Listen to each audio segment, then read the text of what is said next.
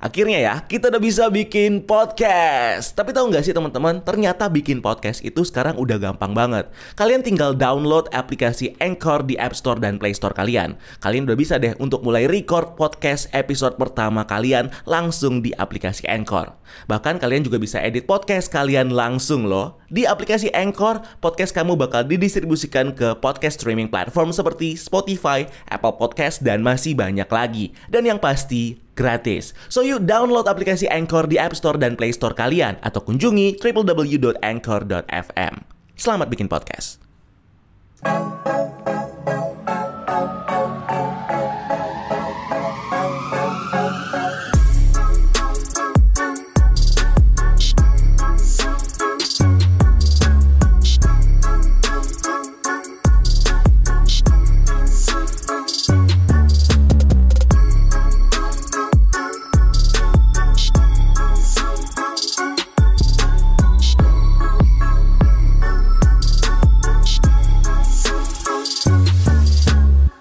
So um, kasih apa ya kali short review dulu tentang film ini.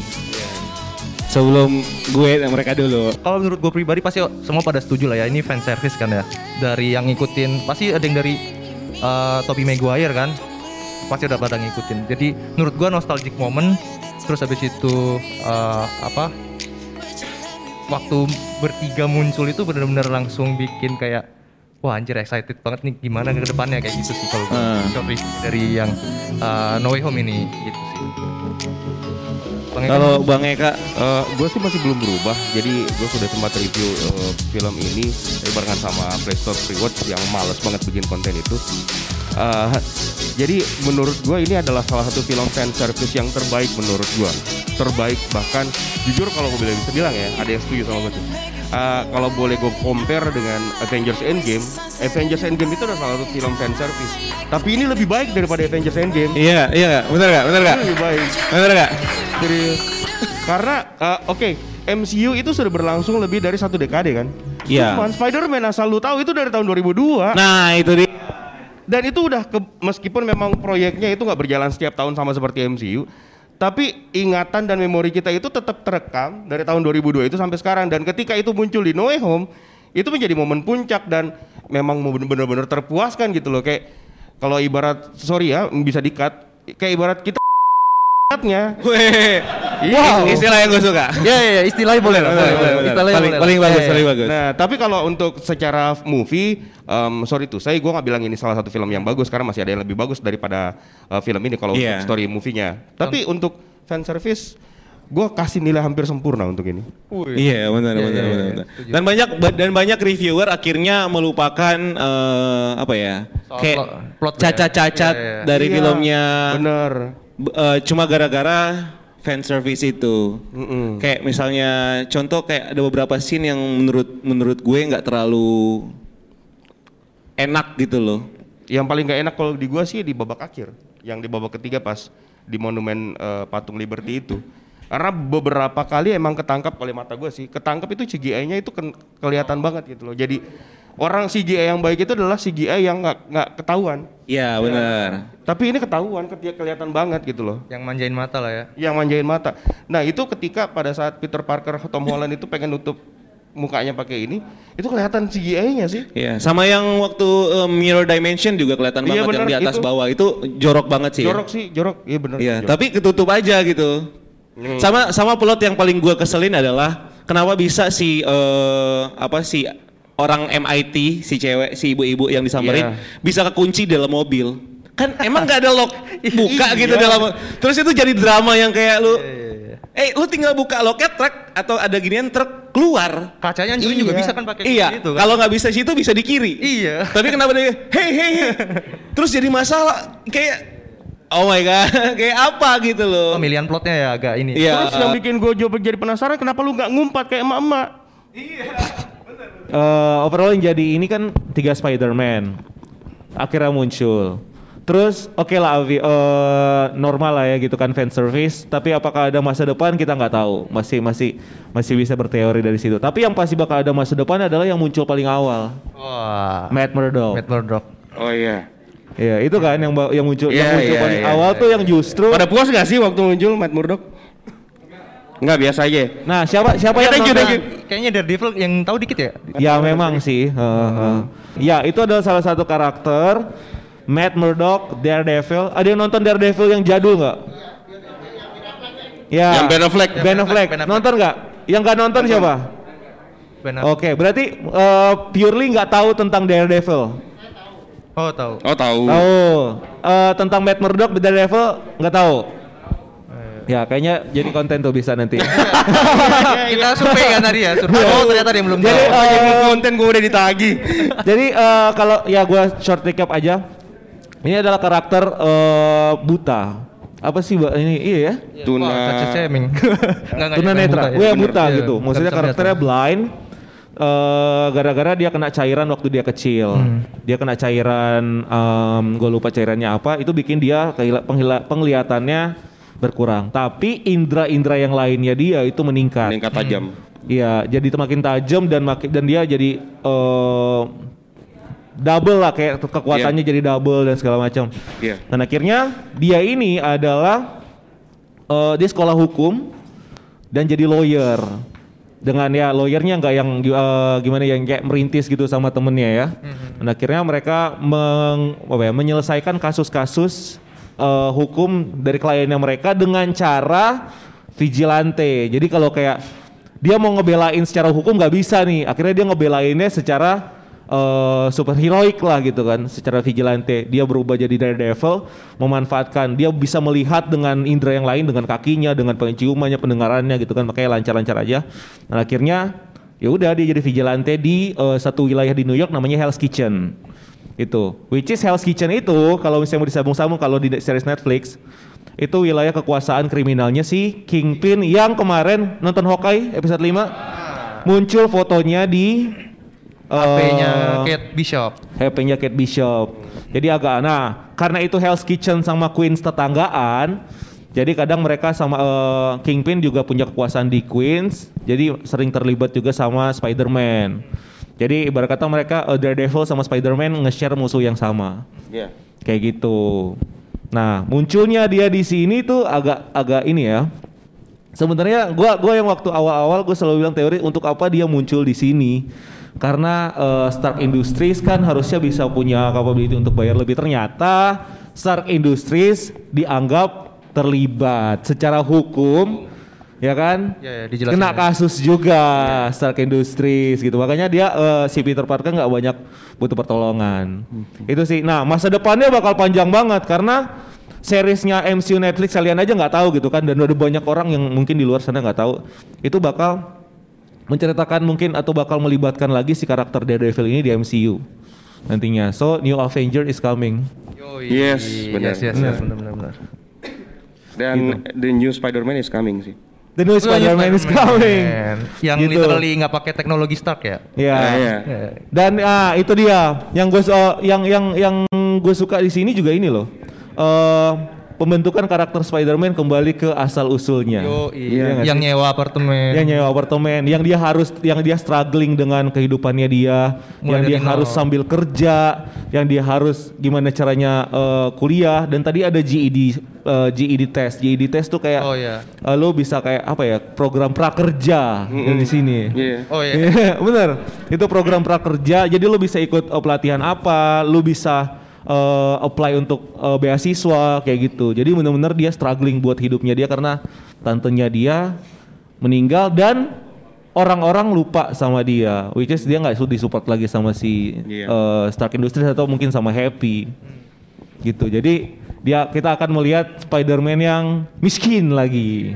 Hmm. Mulai dari nol. mulai dari nol. And and Iya. Tobey Maguire. Dan itulah Spider-Man yang sebenarnya gitu. Iya, loh. benar, benar, Itu. Spider-Man. Benar, benar. Jujur kalau menurut gue ya, um, momen tersebut adalah momen terbaik kedua setelah bergabungnya atau Spider People SM.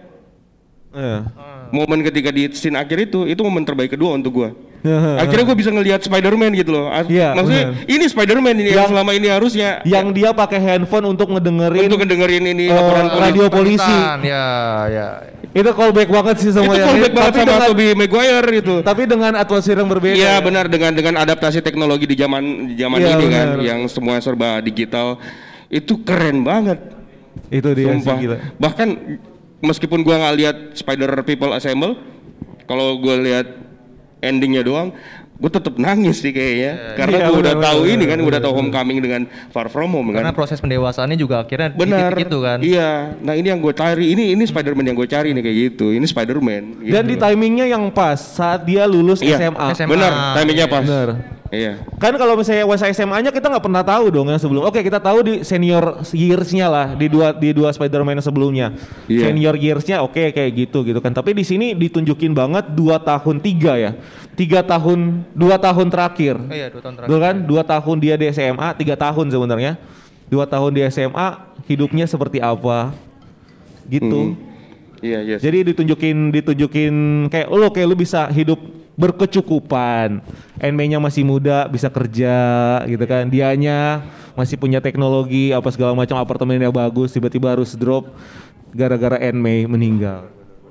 Dan dilupakan sebagai Peter Parker. Yoi. Tapi Spider-Man-nya masih diinget lah ya tetap. Spider-Man masih diingat. Iya. Mungkin ada banyak yang nanya gimana terakhirnya tuh Spider-Man sebenarnya masih diingat. Yang dilupakan itu adalah Peter Parker. Parker ya. Nah, terus ada satu yang menarik adalah ada kemungkinan another lawyer untuk terlibat di kasusnya Wah, wah, wah. Ini sebenarnya adanya di awal-awal, ya kan? Ada terli- ada kemungkinan keterlibatan another lawyer atau pengacara yang lain untuk membela Happy Hogan di kasus ini. Ya kan? Karena nggak tahu Matt Murdock nggak mau ngurusin atau gimana, dia bilang you really need a good lawyer. Kalau misalnya gitu kan, kalau misalnya emang dia mau menawarkan, ya gue gue aja gitu kan. Tapi dia you really need a good lawyer. Lah kita gue langsung di situ pikiran gue langsung mengarah ke satu karakter. Jennifer. Jennifer Walters, Jennifer which is seriesnya bakal muncul di mana dia bakal jadi She-Hulk. Gitu. Jadi si Happy Hogan ini nantinya bakal ke- kita ini teori ya, kan? Karena ditis dengan dengan kata-kata seperti itu. You really need a good lawyer. Good lawyer siapa? Kalau misalnya dilihat di opsinya dan udah bakal keluar itu She-Hulk namanya Jennifer Walters. Jennifer Walters. Gitu. Dan kasus yang bakal di eh, kasuskan adalah kasus senjata-senjatanya Stark Industries yang hilang. Yang hilang ya. Nyambungnya ke series Armor Wars. Amos. Tuh. Di mana di Armor Wars itu bakal Gila ya, gila ya. Wih, keren banget. Iya dong. sepi soalnya, sepi lagi soalnya. Sepi tadi Iya dong. soalnya. Series Armor Wars. Armor Wars di mana Armor Wars itu kan menceritakan bagaimana si eh To- Don Don siapa? Don Cheadle. Don. Si Iya. ini. eh, Who's the character? James, James um, James Rhodey. War Machine.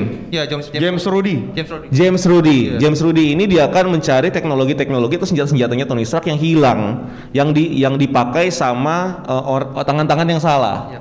Gitu kan? Nyambung lagi sama endingnya The Falcon and the Winter Soldier, Iya. di mana ada power broker dipimpin sama Sharon Sharon Carter udah masuk ke CIA dan nantinya bakal mengurusi soal senjata-senjata yang nanti bisa dia pakai atau bisa diambil untuk dia jual di pasar gelap.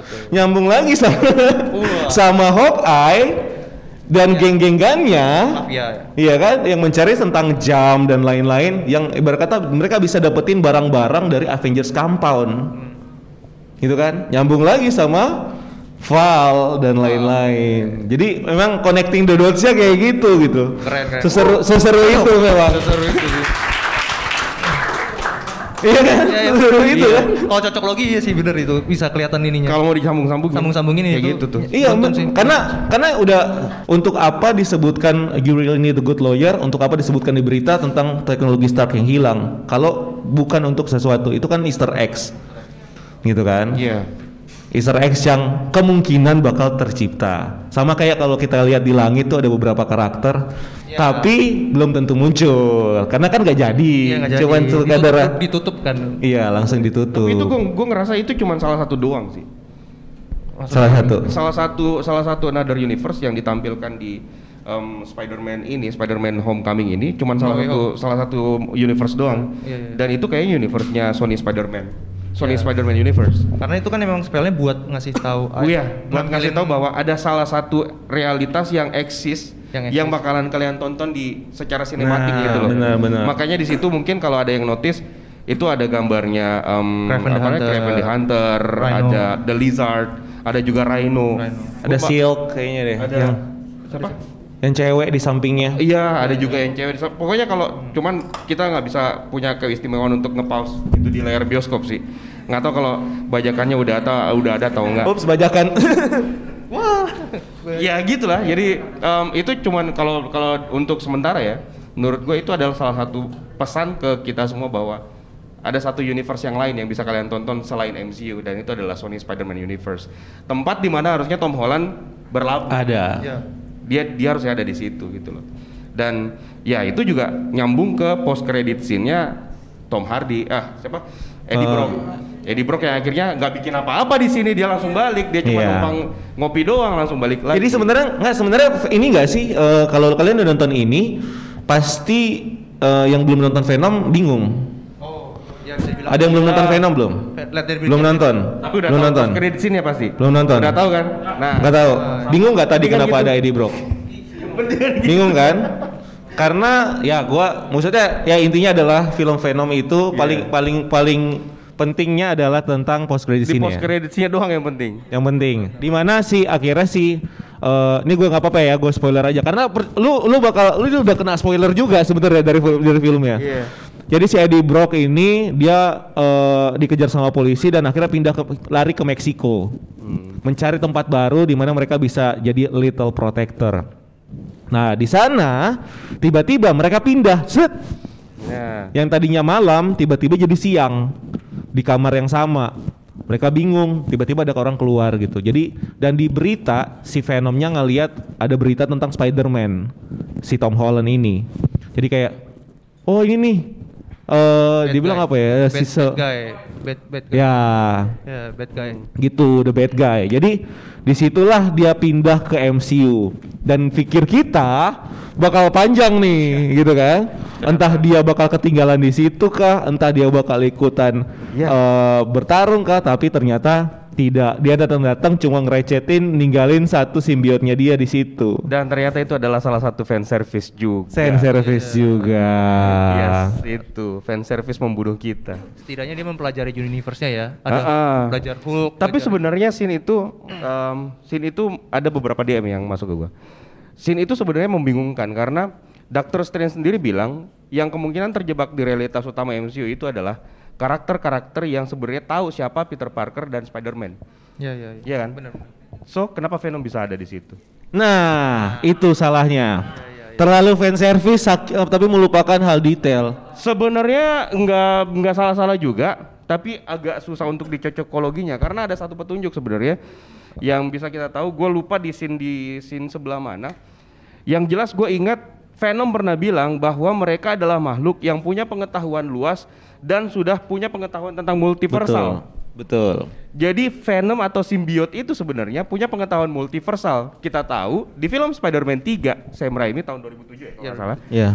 Di situ kan ada Venom juga. Di situ ada simbiot dan itu bisa dianggap sebagai alternatif eh, apa realitas alternatif Hmm. dan dari situlah Venom tahu siapa identitas Spider-Man yang sebenarnya. Makanya di ending atau di post credit scene Venom Let There Be Carnage, Venom itu seolah-olah kenal. Sepertinya gue tahu this this guy. Iya, iya, kan? iya, iya. Karena mungkin dia sudah tahu dari simbiot alternatifnya si Venom yang diperankan sama Topper, Gir- Topper Grace di Spider-Man 3. Mungkin dari situ. Cuman emang kalau dicocok secara cocokologi itu agak terlalu dipak- dipaksain gitu. Tapi Iya. ya yang ninggalin petunjuknya cuma di situ doang. Karena dia punya pengetahuan tentang multiversal. Itu doang sih. Tapi emang dia harusnya muncul nggak sih? Karena di eh, filmnya si Hmm. Doctor Strange kan bilang gua ngebikin 6 spell nih. Terus habis itu si Tom Holland bilang 5. Tapi ternyata yang ditarik ke dungeonnya itu cuma 5, sedangkan satunya itu si Tom Hardy yang harusnya mungkin bisa muncul gitu. Ya nggak Iya, sih? iya Iya benar kan? benar. Karena ada dia bilang 6 spell. Wah, cakep nih anak ini. Eh Tapi beneran 5 apa 6? kalau dilihat sih Harusnya sih. 6. Dilihat Harusnya enam. Kalau dilihat lagi ya, mungkin ada yang mau nonton lagi buat mastiin gitu kan. Siapa tahu. Ya silahkan. gitu. Lumayan ngebantu Sony nih. ya tapi kalau misalnya mau memperhatiin lagi, itu menurut gua ada 6 spell. Karena ada Iya. spell kecil terakhir yang akhirnya dipaksa eh, ditahan gitu. Mungkin karena spell itu makanya makanya ngambilnya dari universe yang Yang Iya, tidak, gitu ya, lah. ya. Tiba-tiba random dia keikut gitu. Menurut gua sih gitu. Icon. Tapi yang gue heran kenapa datangnya dari tiga, cuma dari tiga universe empat lah, dari dari dari, dari tiga universe itu. Padahal kan dia bilang universe tuh infinite, Iya. Ya, karena yang fan ditampilin service, di Pak. film cuman itu. Karena fan service, Pak. cuma fan service, karena Iya, fan service. Harusnya kalau mau berani ya, kalau mau berani harusnya munculin karakter baru gitu loh. Kalau Iya, bener. Kekurangannya kekurangan ku- kekurang beranian si Sony dan Marvel itu yang menjadi titik lemahnya sebenarnya film ini. Kalau kalimatnya adalah kemungkinan yang tidak terbatas untuk kemunculan berbagai karakter dari universe lain yang tahu identitas Spider-Man adalah Peter Parker, harusnya jangan dari dua ini doang yang mewakili, harus ada yang lain atau paling paling enggak lengkapin deh dari Spider-Man uh, uh, Into the Spider-Verse gitu. Iya satu gitu ya, dari dari Spider-Man into the Spider-Verse gitu kan. Miles Morales gitu. Iya, Morales. Gini loh. Soalnya dari series What If di end di apa namanya di ending credit atau di trailernya Doctor Strange in the Multiverse of Madness kan sudah ada satu tuh yang bisa di live action kan. Iya. Strange Evil, Evil Strange, Strange Sorcerer Supreme. Supreme. Iya. Ya, masa dari Spider-Man to the Spider-Verse nggak ada yang bisa di live action kan? Iya, makanya. sabar, sabar. Hashtag Miles Morales. Ya. Tapi udah ditis kan, maksudnya ini bener, ini line line fan service juga, juga kan. Iya, bener. Dia kan, uh, uh, I was Is there thinking any- you're black gitu Iya, kan. yes. There must be a black super uh, Spider-Man out there gitu kan.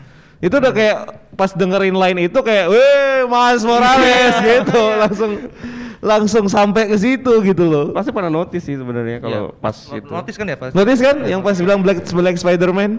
Hmm. Ya itu sih gila. Iya, itu. Kalau dilihat juga case-nya kayaknya ada deh mun- muncul di premiere. Cuman kita nggak tahu itu masih spekulasi ya. Ada salah satu aktor yang maaf bukan rasis kulit hitam. Atau jangan-jangan ada deleted scene-nya lagi. Wah. Wah. Kok makin sana ya? Gila ya kalau ada deleted Tapi kalau ada deleted sih itu menarik juga Ya, tuh. Siapa tahu Lil Nas ah enggak. Oh, Iya, soalnya ada yang di delete juga kan memang. Kenapa? Soalnya memang ada yang di delete juga kan. Ada Adiknya- rating. adiknya Kita Tom- panggil ini kali ya, Aryo yang Siapa? Adanya Tom Holland kan Nggak, nggak ah? muncul kan akhirnya. Oh iya ada yang Tom Holland nggak Adanya muncul. Iya, katanya ada adanya Tom Holland. Iya. Tapi eh, memang banyak ba- katanya sih banyak banyak yang dipotong scene-nya. Iya. Banyak banyak yang dipotong kayaknya. Siapa tahu itu salah Hmm. satunya. Mungkin salah satunya. Soalnya yang adanya Tom Holland tuh itu salah satu yang ini juga sih.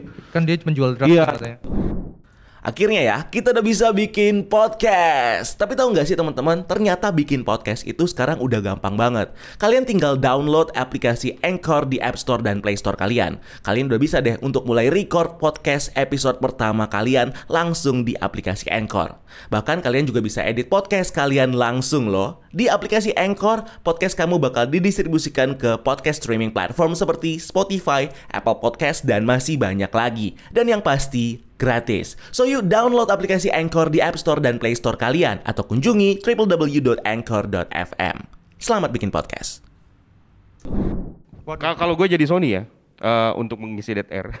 Kalau gue jadi Sony ya, gue bakalan manfaatin hype Spider-Man No Way Home untuk ngangkat hype-nya Spider-Man Across the Spider-Verse. Hmm, buat Gue yang bakalan sequelnya itu. Iya, jadi Iya, iya.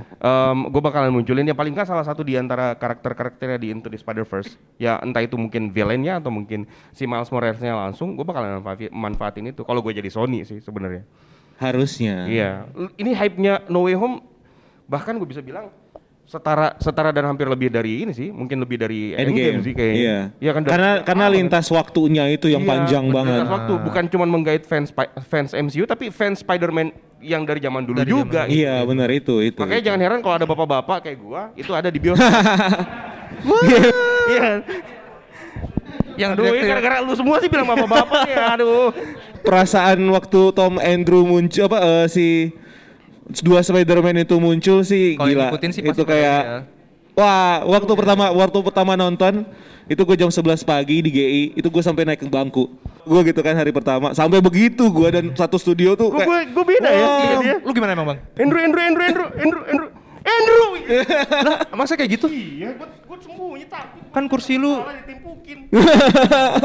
gue sampai berdiri, gue sampai berdiri serius dan dan awalnya ya nggak ada yang gitu kan pas weh langsung weh biasa mungkin orang-orang nggak pernah nonton nobar kali ya jadi nggak tahu serunya gitu kan experience beda, experience-nya. gitu nah pas yang kedua baru eh tuh ya, yang kedua sih udah, Udah, karena udah biasa. lu udah udah muncul satu nggak mungkin nggak muncul satu lagi Iya.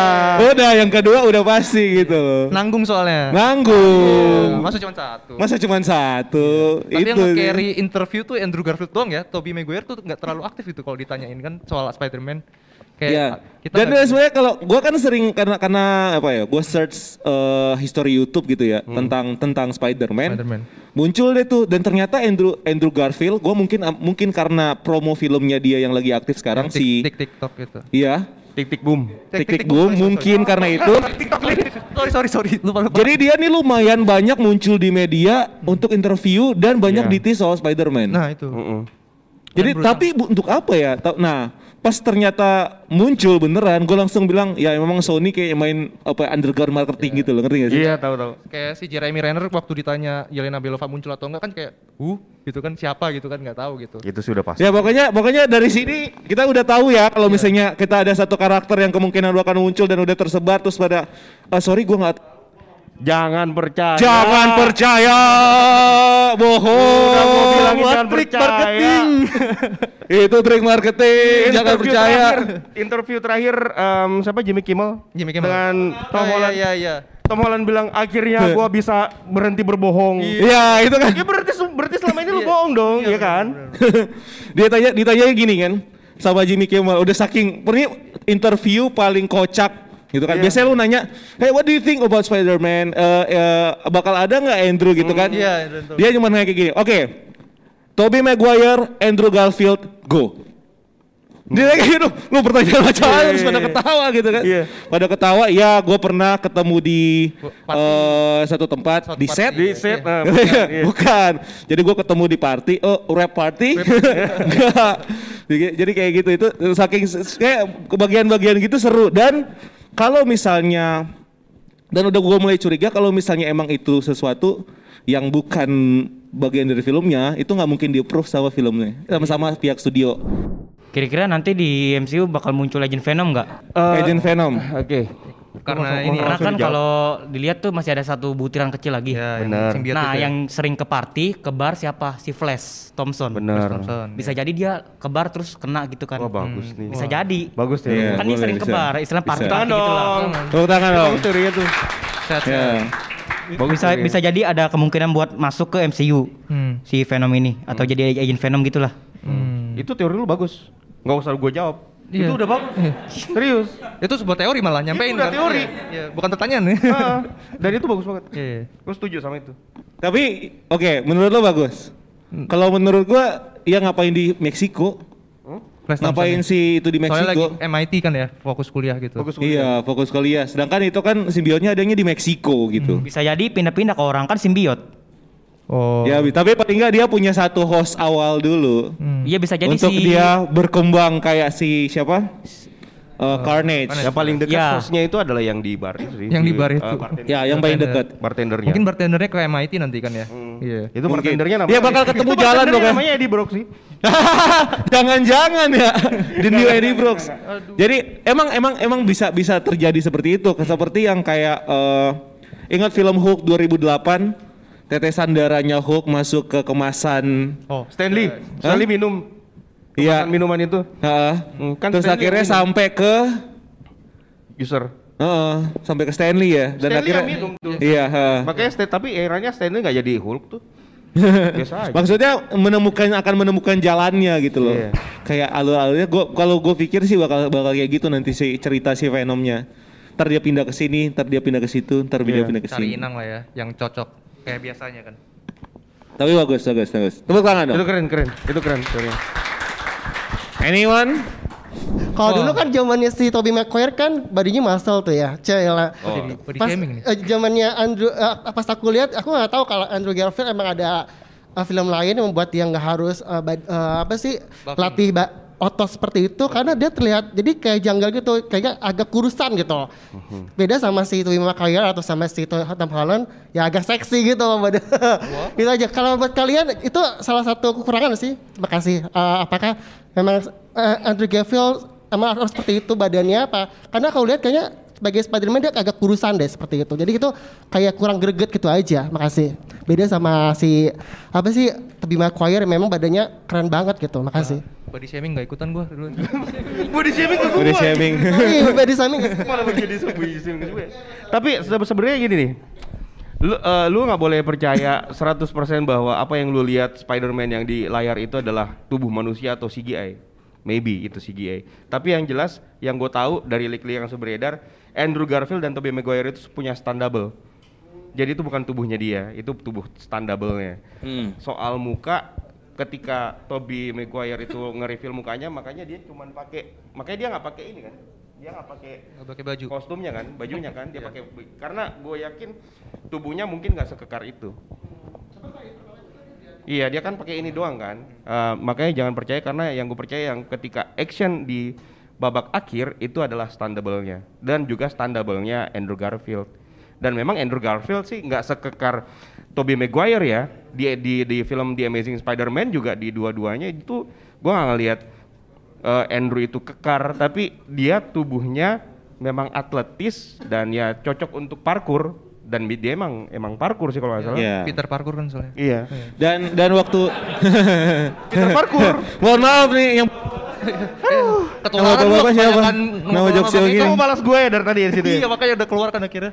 Eh lanjut bang, sorry. Nah, eh fun, fun story waktu yang eh, Andrew Garfield di announce sebagai Spider-Man juga banyak yang protes. iya benar benar Karena tubuhnya yang jangkung tinggi. Mm-mm. Sedangkan Spider-Man tuh nggak harusnya tinggi kurus begitu gitu loh. Harusnya yang tingginya ya tidak terlalu tinggi pas-pas gitu kan. Terus badannya yang jadi sama kayak kayak si Yoven lah Kenapa jadi? Enggak, dia nggak bisa. Dia Oh, iya, dia iya. dia emang udah sangci dia nih. Sangki udah Sangki Ya, ya udah, gitu dikit dan banyak yang protes gitu kan makanya kalau mau dilihat sebenarnya kalau yang paling mirip yang agak-agak mendekati ya antara Tom Holland sama si Tobey Maguire waktu Iya. dulu gitu makanya ya biasalah banyak fans-fans eh, komik yang kayak oh gue maunya yang begini gitu kan. Gue maunya yang begitu kalau di live action ya gitu. aja yang bikin filmnya Iya, preferensi sama kayak sama kayak Wolverine gitu kan. Wolverine eh, awalnya si eh, Hugh Jackman eh, Hugh Jackman ya? Iya Iya, iya, iya. Itu di diprotes Terlalu jangkung, karena kan? dia terlalu tinggi, Iya, terlalu sedangkan jangkung. Wolverine itu pendek. Kayak gitu. Tapi kalau Andrew Garfield nggak tinggi nggak bisa iniin Tobey Maguire, my back. Oh iya, my, itu iya, nggak iya, bisa. my back. Itu referensinya nggak coy? Iya, Iya itu referensi udah udah tahu sih, udah berapa kali terulang sih itu sebenarnya. Iya. Tapi akhirnya yang ngebenerin belakang tulang tulangnya yang sakit itu ya si Andrew Garfield. Kayak itu jadi redeem sih untuk ya kedua karakter ini masing-masing punya saling melengkapi. Saling melengkapi gitu. Iya, benar benar benar. My back jadi ingat waktu dia jatuh kan. Ma- My back, my back. Iya. Gua nggak nyangka loh sampai dikeluarin sampai segitunya untuk nge-service kita yang nonton di Iya, benar benar. Gua Emang benar-benar nyangka pure ini fan benar. service sih. Iya, iya. Ada lagi? Eh, yang belakang.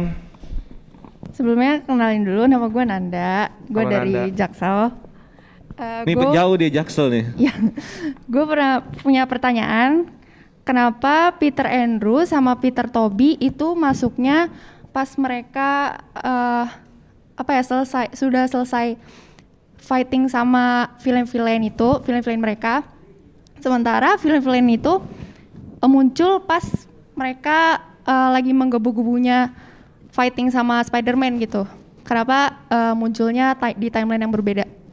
Gitu aja sih. Makasih. Oh iya iya. That's a itu good question. good question sumpah good That's question. good question. Jadi eh ah, tadi agak nggak nggak nggak jelas tapi gue jelasin lagi. Jadi pertanyaan siapa tadi? Nanda, Nanda. Nanda. Nanda, bilang kenapa si Spider-Man ini tiba-tiba pindah ke MCU di saat mereka tuh lagi bener-bener marah dan menggebu-gebunya ngelawan Spider-Man. Gitu kan? Kenapa eh, dan di timeline yang berbeda berbeda yang beda-beda padahal di satu universe. Hmm. Itu sih. Ayo, Anda punya jawaban? Ngajar. Wah, iya, iya, iya. Yang- Yang Iya, iya, oke oke. ini emang jadi jadi jadi sesuatu yang ini juga sih eh, membingungkan gitu kan. Se- sebenarnya nggak buat, buat untuk tujuan fan service. iya nggak? benar. Tapi Ditahan, sebenarnya ditahan kalau- sebetulnya. Kalau, kalau mau dijelasin sebenarnya bisa juga, bisa bisa juga sih karena lagi-lagi yang namanya multiverse itu kan memang kemungkinan yang tidak terbatas dan ketika multiverse pecah itu bisa terjadi kapan saja dan bisa terjadi tuh anyone, maksudnya terserah. Mungkin pada saat kita kita barengan muncul multiverse pecah, em, Rian Rian yang no, yang hilang di timeline ini, tapi di timeline masa depan mungkin Yoven yang hilang, gua nggak hilang, lah kenapa? nggak apa-apa. Oh ya udah deh. Ya gitu kayak gitu. Yang namanya multiverse konsepnya kayak gitu. Dan yang kejadian itu berarti ada dua kejadian kan? Ada dua titik yang mana itu adalah titik nexus point eh nexus event. Nexus event. Lu nggak perlu mikirin nexus event karena itu pasti dibenerin sama benerin sama TVA, TVA. TVA. Ya, benerin sama TVA. Jadi ya konsepnya kayak gitu. Ketika fight scene Green Goblin yang sebelum ketusuk glider berarti dia ke- eh, ketarik ke eh, MCU sama seperti Doc Ock juga ketarik di MCU ketika ini ya mau mindahin Hmm, fusion reactor reactor fusion fusionnya ya. Ah, ah, ah. Juga sa- sama yang villain-villain lainnya itu kejadiannya kayak gitu. Perpindahan multiverse itu terjadi kepada sat- satu subjek dengan di sekelilingnya, cuma di sekeli. Jadi kayak misalnya gua nih, subjeknya gua. Kalian adalah subjek di sekeliling gua gitu loh. Jadi kalian ibarat diibaratkan bukan subjek. Ini sebenarnya pertanyaannya nyambung kepada tapi nggak tahu ini benar atau enggak ya. Kenapa eh kalau memang simbiot eh kalau memang Eddie Brock itu adalah berasal dari masa eh dari realitas alternatif, kenapa simbiot tinggal? Iya kan? Sebenarnya Iya, kan? benar, itu benar, pertanyaan gue sebenarnya. Iya. Kenapa simbiot tinggal? Kan dia dikenali dari universe lain. Sementara rapalan ma- eh, rapalan mantra itu mengembalikan semua yang Seutuh-utuhnya gitu. Eh, bahkan sampai kalau dilihat rapalan mantra, kalau dilihat dari mantranya gauntletnya Spider-Man itu bahkan ngedeteksi tanaman sebagai villain yang akhirnya dikirim ke ini kan. Oh. Jadi sampai seberlaku itu. Nah, seperti itulah teori dari multiverse yang terjadi di eh, Spider-Man No Way Home ini. Gua subjeknya, sekeliling gua itu adalah pendukung apa sih namanya? Kayak lingkungan gitu loh. Lingkungan sekeliling gua juga berbeda. Kalian juga terhapus dari point of view gua. Kalau menurut eh Point of view gua point kan. view kan. Ah, sama seperti kejadian kayak si ini deh, Eddie Brock di post credit scene Venom. Ya kayak gitu. Hmm. Jadi bukan berarti pada saat yang bersamaan kita semua tiba-tiba berpindah multiverse bisa sih bisa bisa saja terjadi sih. Hmm. Cuman memang pada saat dia mungkin terjadi itu terjadi pada saat mereka mengetahui belum lama mengetahui identitas asli dari Spider-Man adalah Peter Parker. Maybe, mungkin kayak itu. Iya, benar. Jadi di titik kalau menurut gue benar, menurut gue di titik di mana mungkin tidak jauh dari eh, mereka mengetahui kalau Peter Parker itu Iya. Spider-Man dan itu sesuatu yang baru buat dia. Ah. Mantra itu kawin dengan pengetahuan yang dia bar- baru dia tahu ini. Iya. Akhirnya kawin. Nah, jadinya nariknya dia. Narik dia. Karena gitu. Peter Parker yang diketahuin sama villain-villain itu ya Peter Parker yang itu. Iya, universe-nya Parker. itu. Iya. Makanya Dia kayaknya ketarik gara-gara Iya. itu sih mungkin juga. Iya benar. Ya tapi balik lagi Iya, pertanyaan kedua adalah Venom kenapa kena? Nah. Terus kenapa kalau misalnya yang ditarik adalah orang-orang yang tahu Peter Peter Peter Parker itu Spider-Man, kenapa si Peter Parker itu ditarik? Kenapa juga kalau misalnya Peter Parker itu ditarik, kenapa enggak MJ? MJ. Kenapa Iya. enggak Anne May? Iya, it- Uncle Ben. Uncle Ben. Uncle Ben. Maksudnya orang kenapa enggak orang-orang yang benar-benar tahu gitu kan di sekitar eh, mereka kalau dia tuh Spider-Man. Kenapa cuma villain? Iya, iya itu. Itu dia itu yang Itu ya, ya pertanyaan yang tidak bisa dijawab karena itu fan service ya. Harry Osborn juga tahu Spider-Man siapa. Iya, kenapa Iya, Harry Osborn nggak nggak muncul? Ya karena Kevin Feige tahu juga. Oh iya, ini memang yang ngapain dia ke sini? ya ampun. Itu. Iya, iya. Ada Udah capek gue nih. yang lain? Oh, sebelah sini. Ya bang mau nanya nih, katanya kan rumor nextnya tuh Tom Holland pakai apa? Bakal meranin tiga film lagi ya, Ya. satu square lagi. Perkiraan nih, Venom itu kan sebagai final fi- fin- final villain ya, musuh utama gitu. Ya. Kira-kira akan muncul di film pertama Tom Holland yang terbaru ini setelah dia miskin ini, apa ntar ketiganya? Atau Tom Holland itu akan muncul di Venom 3 saat dia lawan Toxin ya simbiot ke- apa anak dari Carnage bisa nggak bang Nah kalau menurut gua justru Toxin itu yang bakal ada di MCU. Bukan bukan Venom. Justru justru Toxin. Kok gimana gimana caranya? Dari anaknya, itu kan anaknya. Iya sih. Eh, oh iya. Oh, Tapi si simbiot itu tuh bukan Venom lagi, sama kayak Carnage yang masuk. Ya kan? Dia akan menyesuaikan dengan karakteristik orang yang dimasukin. Itu kan pecahan, bukan pure kayak Venom. Bukan pure kayak simbiot-simbiot yang awal. Nonton Venom 1 kan? Dia kan banyak tuh simbiot-simbiot yang pure. Dia tuh udah yang simbiot-simbiot yang pure ini yang itu yang udah punya karakteristik sendiri. Sedangkan pecahan itu yang masuk ke Carnage dia menyesuaikan sama hostnya, membentuk karakternya. Nah, yang ini kan satu pecahan, bukan Venom. Jadi yang- siapa pun nanti yang bakal kena si simbiot ini, kalau menurut gue itu bukan Venom. Bukan Venom ya bang ya. Bakal jadi nanti nama baru bisa aja Toxin, bisa aja Iya, siapa. maybe. Toksin. hmm. Bisa. Tapi kayaknya toksin bukan toksin deh kayaknya. Kayak kalau misalnya kayak gitu Agent Venom mungkin nanti malah jadi nggak ada karena Makanya tadi eh, siapa bilang bisa jadi teorinya bisa jadi siapa? agent Venom gitu kan Bram. kena ke dia Hmm. karena juga storyline-nya kan sama kan pecahannya iya, dari iya, itu iya. masuk kenanya sama si eh, Tef Thompson. Flash Thompson. Teori lu keren, Bram. Iya udah tadi. Iya. Tepuk tangan dong. Iya, tepuk tangan dong. Udah kepikiran sebelum kita pikirin. Tadi ada lagi siapa? Ini dua terakhir aja ya. Iya. Gua ada teori bang. Wih. Kan Daredevil ada di New York kan tadi. Gua Iya. ada teori kalau Daredevil bakal muncul di episode 6 Hawkeye. Berhubungan ada Kingpin juga kan di episode 6. Bakal muncul di episode 6 Hawkeye. Enggak, enggak, enggak. Siapa? Matt Murdock. Enggak, enggak, enggak. Oh, Enggak mesti kalau Kingpin ada harus Daredevil juga ada, enggak mesti. Karena malah fokusnya malah jadi beda nanti. Iya, fokusnya Iya, bakalan jadi beda. Itu malah bakalan ngancurin film atau series gitu. Iya. Jadi nggak perlu. Kalau Kingpin ada ya cukup Kingpin aja lah. Karena emang juga kebetulan emang ada kaitannya ya dengan. Iya, ada kaitan sama ini langsung. Hawkeye. Iya, jadi jadi eh, mereka ngetis satu orang, satu karakter yang eh, sama kayak Val, eh, Valentina Allegra de Fontaine yang Val. Teorinya terlalu benar. Sama kayak Val, muncul di ending eh, The Falcon and Winter Soldier. Terus tiba-tiba muncul lagi di eh, Black Widow. Terus muncul lagi di mana? Udah ya, dua itu doang ya.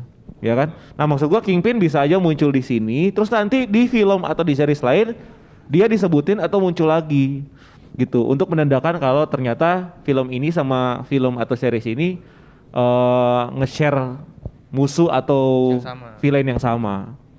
Lebih ke kayak gitu sih. Jadi apakah bakal muncul? Kayaknya enggak. Terlalu fan service. service Terlalu jorok, cek.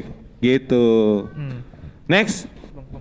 Ya, yang Demi konten ayo. yang kita tahu kan eh, si Ned ini itu udah lupa siapa Peter Parker sebenarnya ya kan. Dan ada kemungkinan nggak si Ned ini bakal jadi villain dan bakal jadi Hobgoblin di film-film Spider-Man berikutnya yang katanya bakal ada tiga sequel lagi di MCU ini.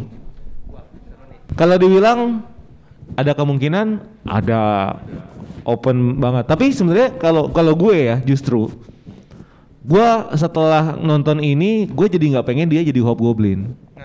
Gue pengen dia jadi sorcerer. Karena ada bakatnya. Ingat gak waktu Doctor Strange, you can open the portal? Ya, cool. Udah. Maksudnya kayak lu bayangin waktu Doctor Strange, bagaimana caranya dia susah payah ngopen itu portal, bagaimana dia caranya nge-clear mainnya dia itu benar-benar sampai harus dikirim sama eh, siapa? Ancient One ke puncak gunung Himalaya Iya. biar lu cari cara gimana caranya lu bisa open portal biar lu gak kedinginan gitu kan. Dan bener-bener dari situ dia berusaha keras akhirnya bisa gitu kan. Dan ketemu sama Net yang as easy as that Iya. open portal gitu kan. Jadi itu kan kayak gift aja bakat gitu ya. Ih gila. Oh lu bisa gitu kan segampang itu. Di situ di situ gua langsung ada pikiran wah gila sih kalau kalau net kalau net join sorcerer kayak bakal jadi storyline yang sangat-sangat menarik. Apalagi ada tambahan scene kan waktu si Ned datang ke Sanctum Sanctorum. Dia bilang kayak gue ngerasa kayak eh, nenek apa kakek nenek gue bilang gue bisa bisa ya tangannya tangannya gatel. Gatel.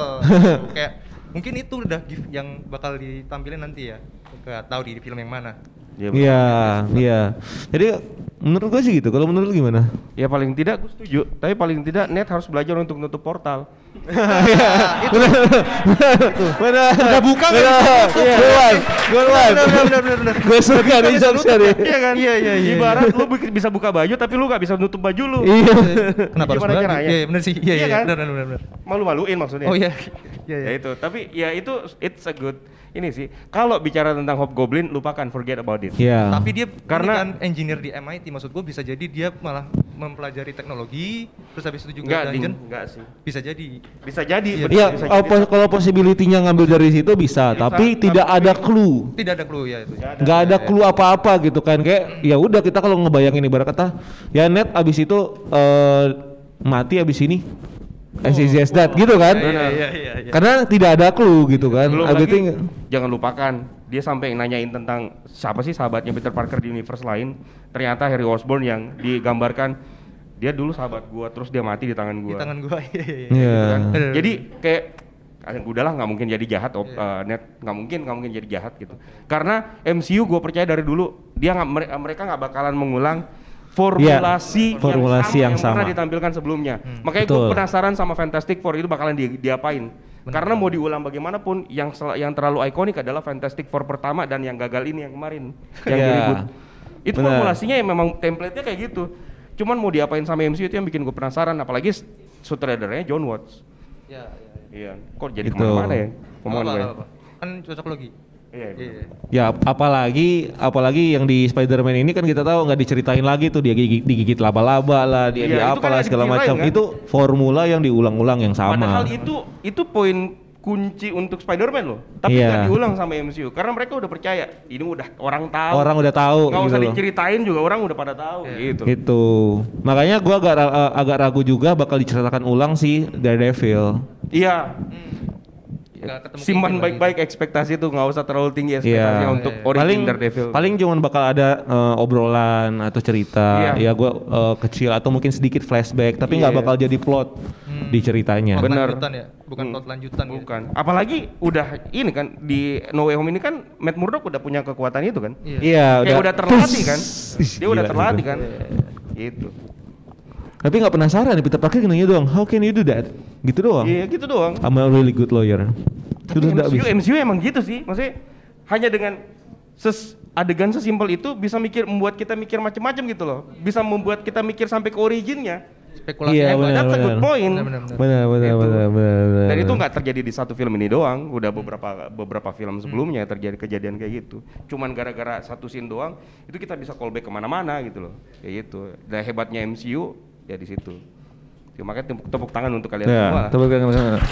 Tepuk tangan. Sebenarnya ada ada banyak yang bisa dibahas lagi. Misalnya contoh yang post credit scene kedua, which is the trailer dari Multiverse of Madness. Tapi eh, waktunya juga udah udah mepet dan bakal jadi panjang banget. Kayak kita bahas di Zoom Avengers Nonton live Zoom ya. Avengers.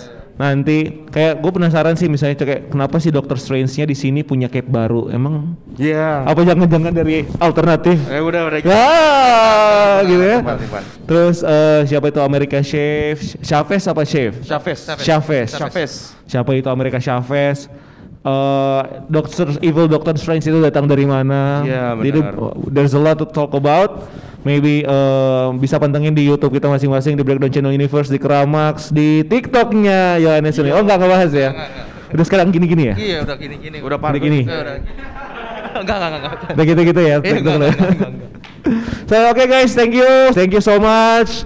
Terima kasih atas waktunya semuanya. Hati-hati semua di rumah. Thank you.